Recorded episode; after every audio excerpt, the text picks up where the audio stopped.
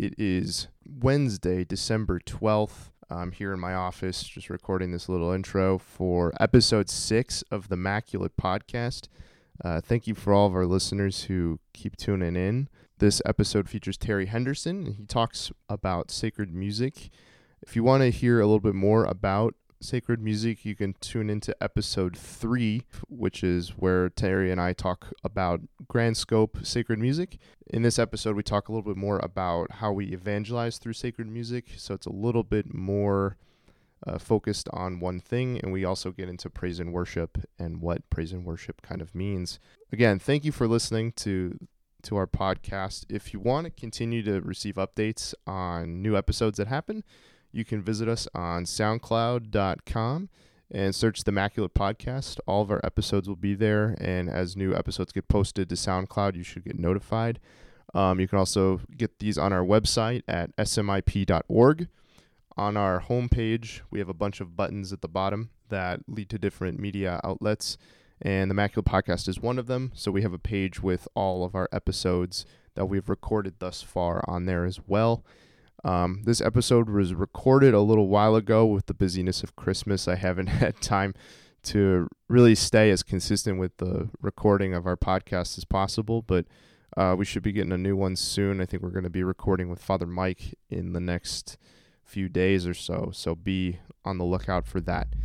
And without further ado, here is Terry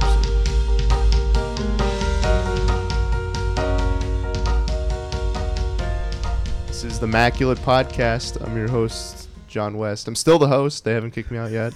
I love how you add comedy. It's so funny. Uh, back back at it again, Terry Henderson.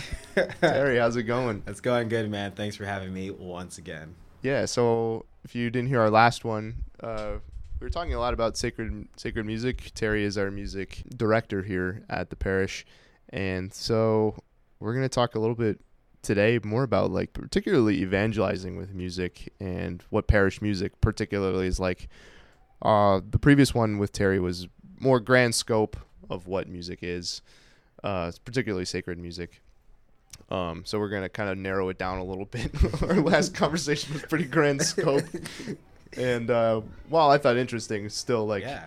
you know, we can narrow it down a little bit. So I guess my first question for you then is, uh, how do you go about picking the music for our Sunday liturgies and kind of break down difference between like your personal preferences, like versus like something that we absolutely need to have in liturgy? Mm, those are great questions. So typically, I take I plan through a cycle. So liturgical calendar year, ordinary time, Lent, et cetera, et cetera. Um, but I usually break those up. So I'll go right now. We're we're at whatever Sunday to Thanksgiving, and then that's how much I have planned. Then I'll go from Thanksgiving to the to the beginning of Advent, and then I'll go Advent through Christmas and keep going.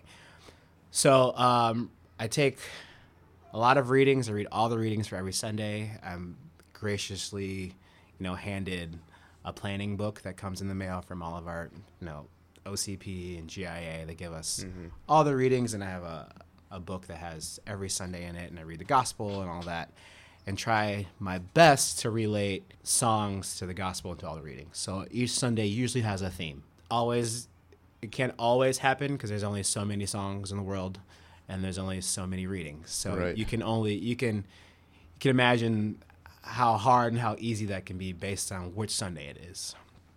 So after you take the time to read and reflect and discern on what you what you're getting from all those readings, I'll go in and look at the suggestions of songs they have for the, that week, and I'll either pick from that list or go a completely different direction. And a lot of that's based on how I'm feeling in the moment or how I think the congregation will respond to the music that I've planned.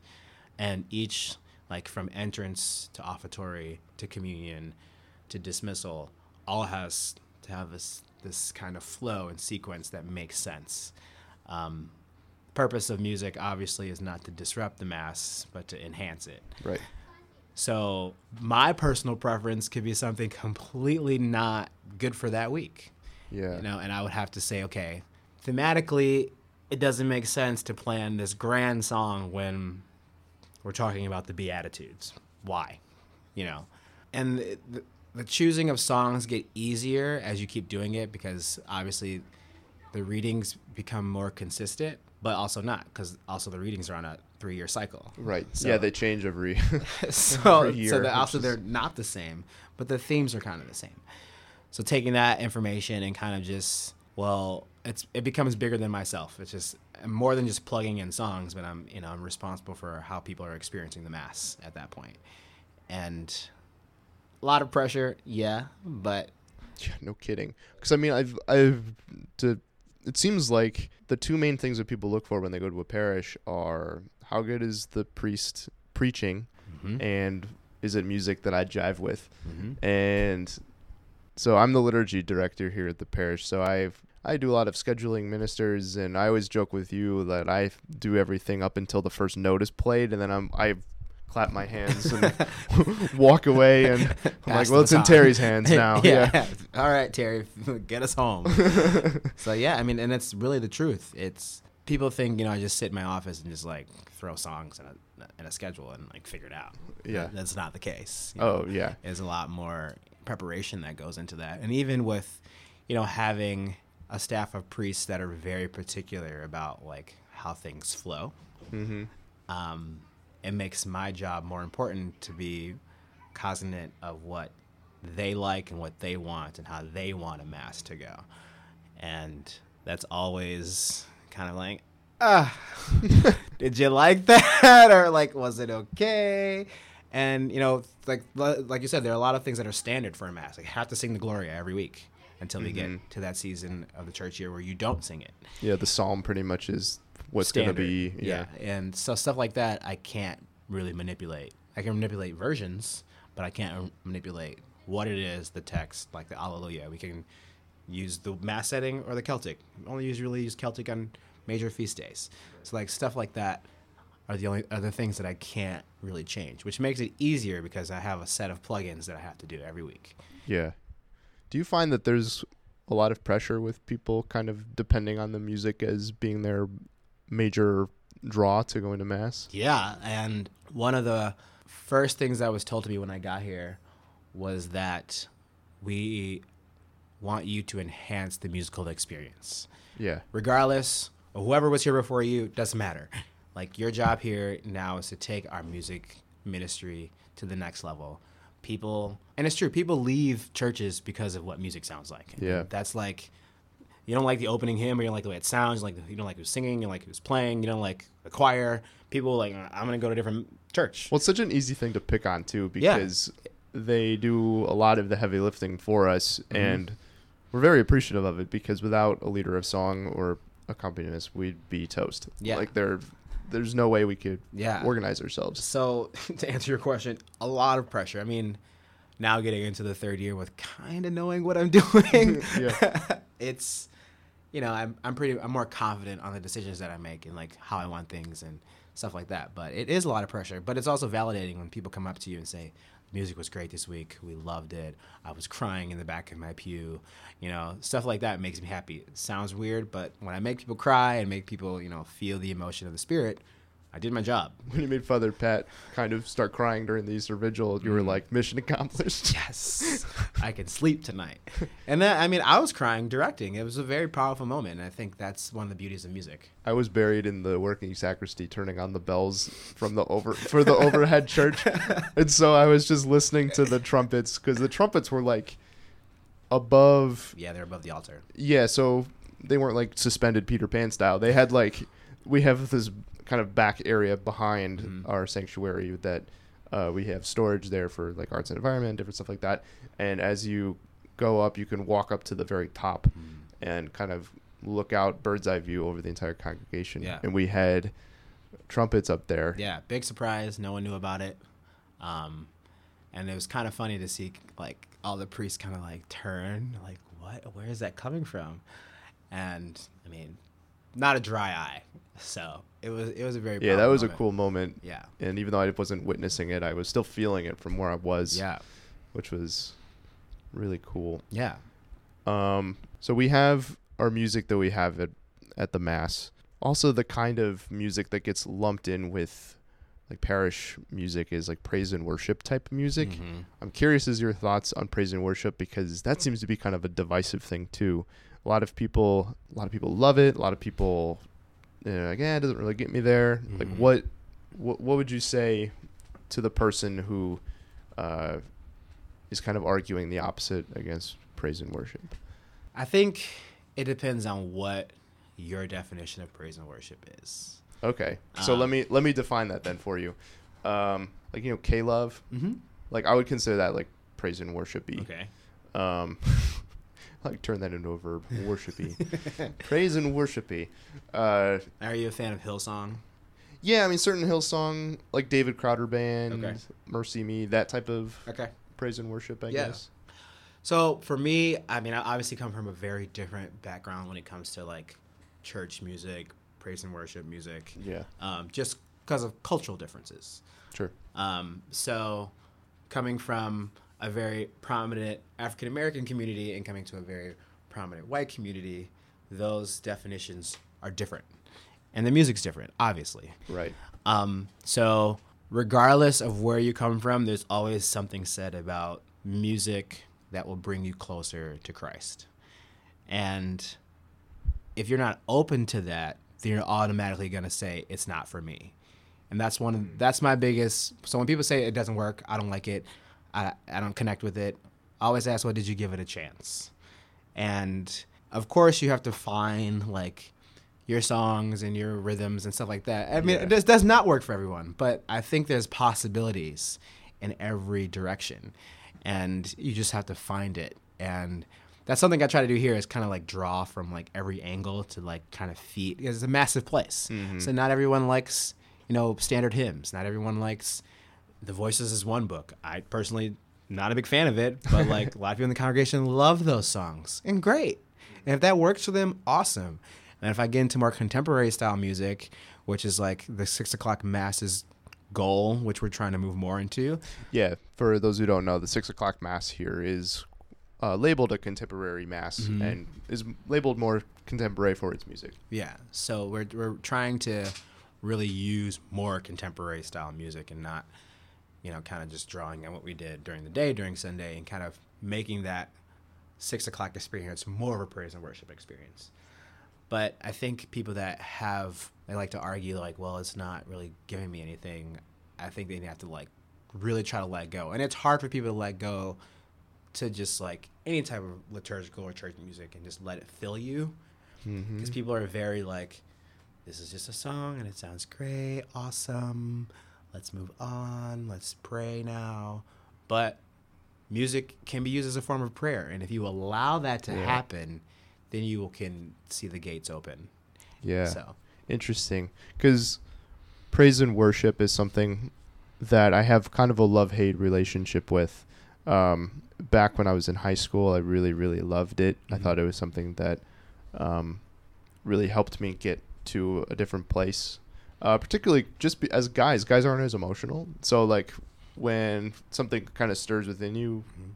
as a song emotionally, it's like, oh, wow, that's cool. And it helps you, you get there.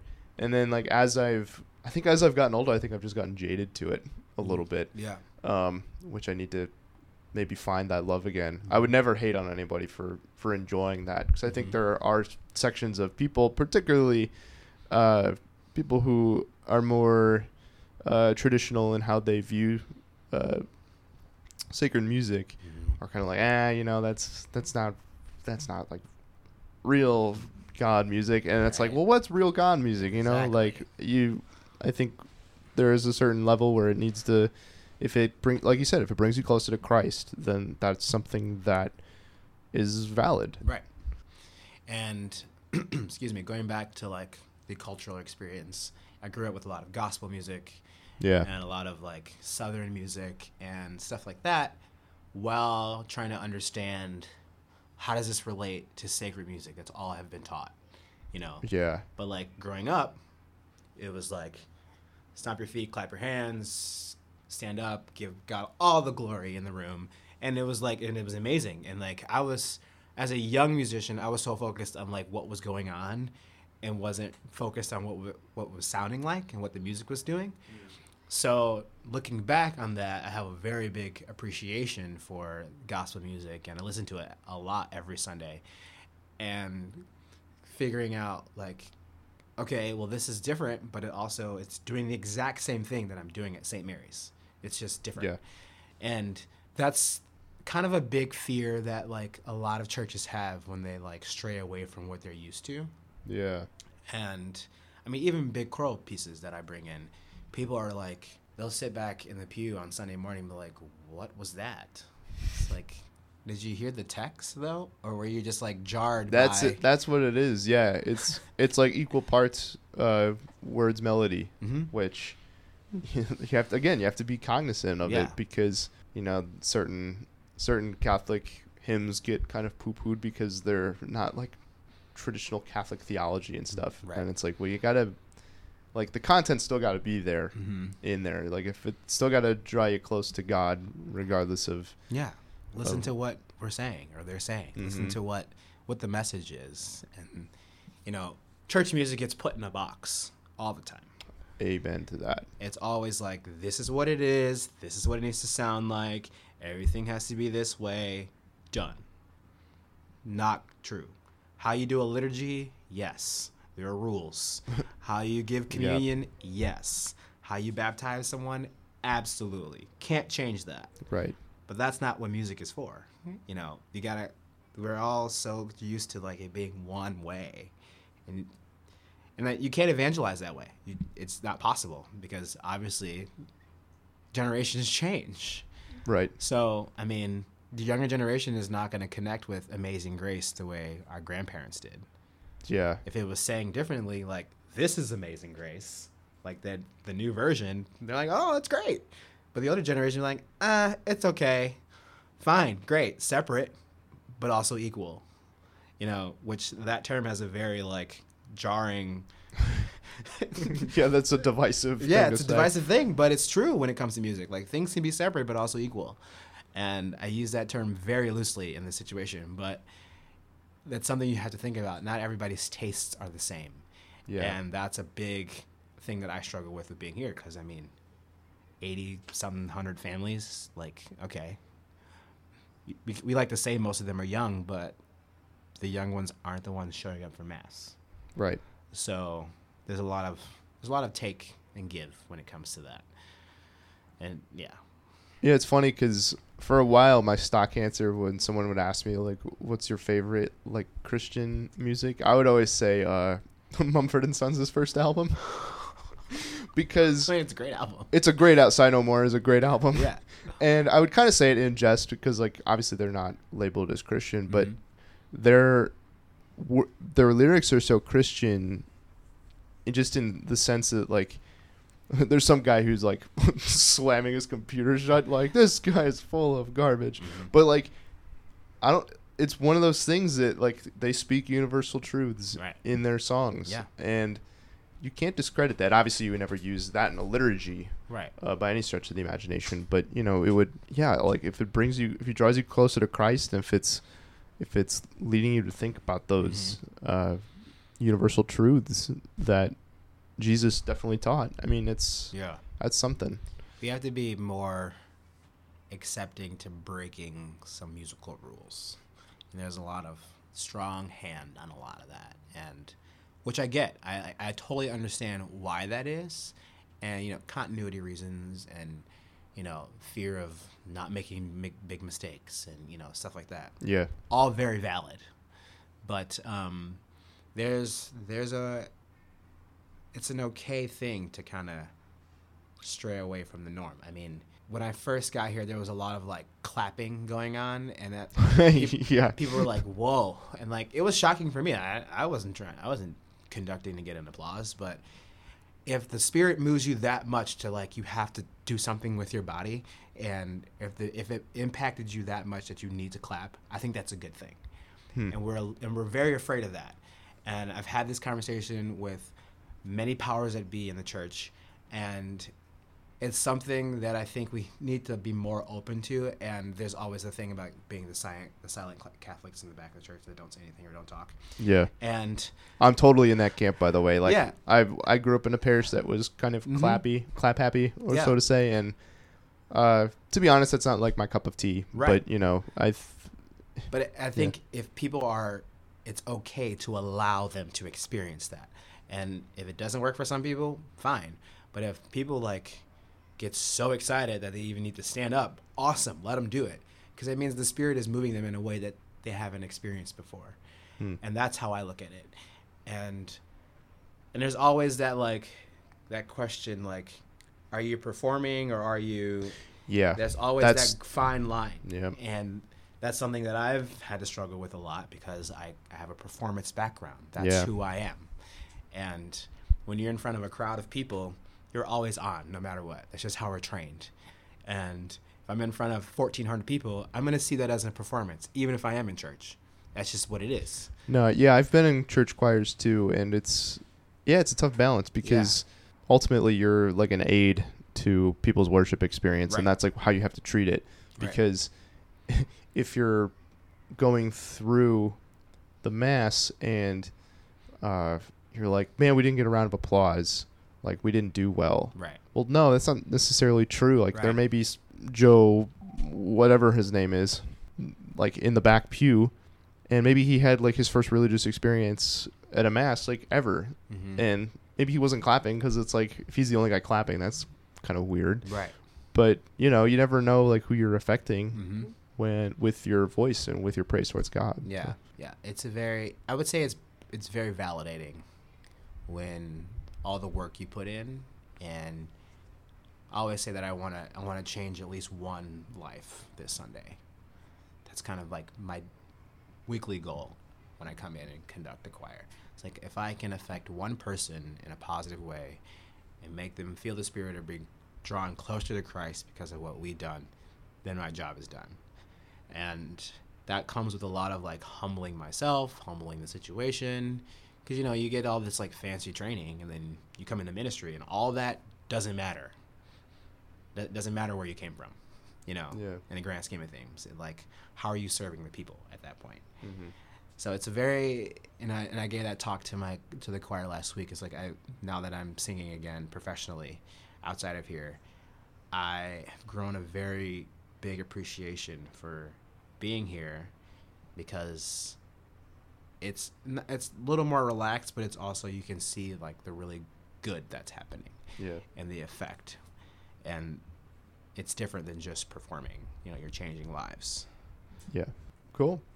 Well, I think that's a good stopping point. Yeah. Awesome. If you're upset with your music in your parish, uh, give it a chance. yeah. Keep giving it a chance, and you know maybe you might find that it helps helps aid your worship experience. Mhm. Um, but yeah, just know that the music director at your parish is trying. Amen to that. I've never heard anything more true. All right. Well, cool. Terry, thanks for thanks for being here.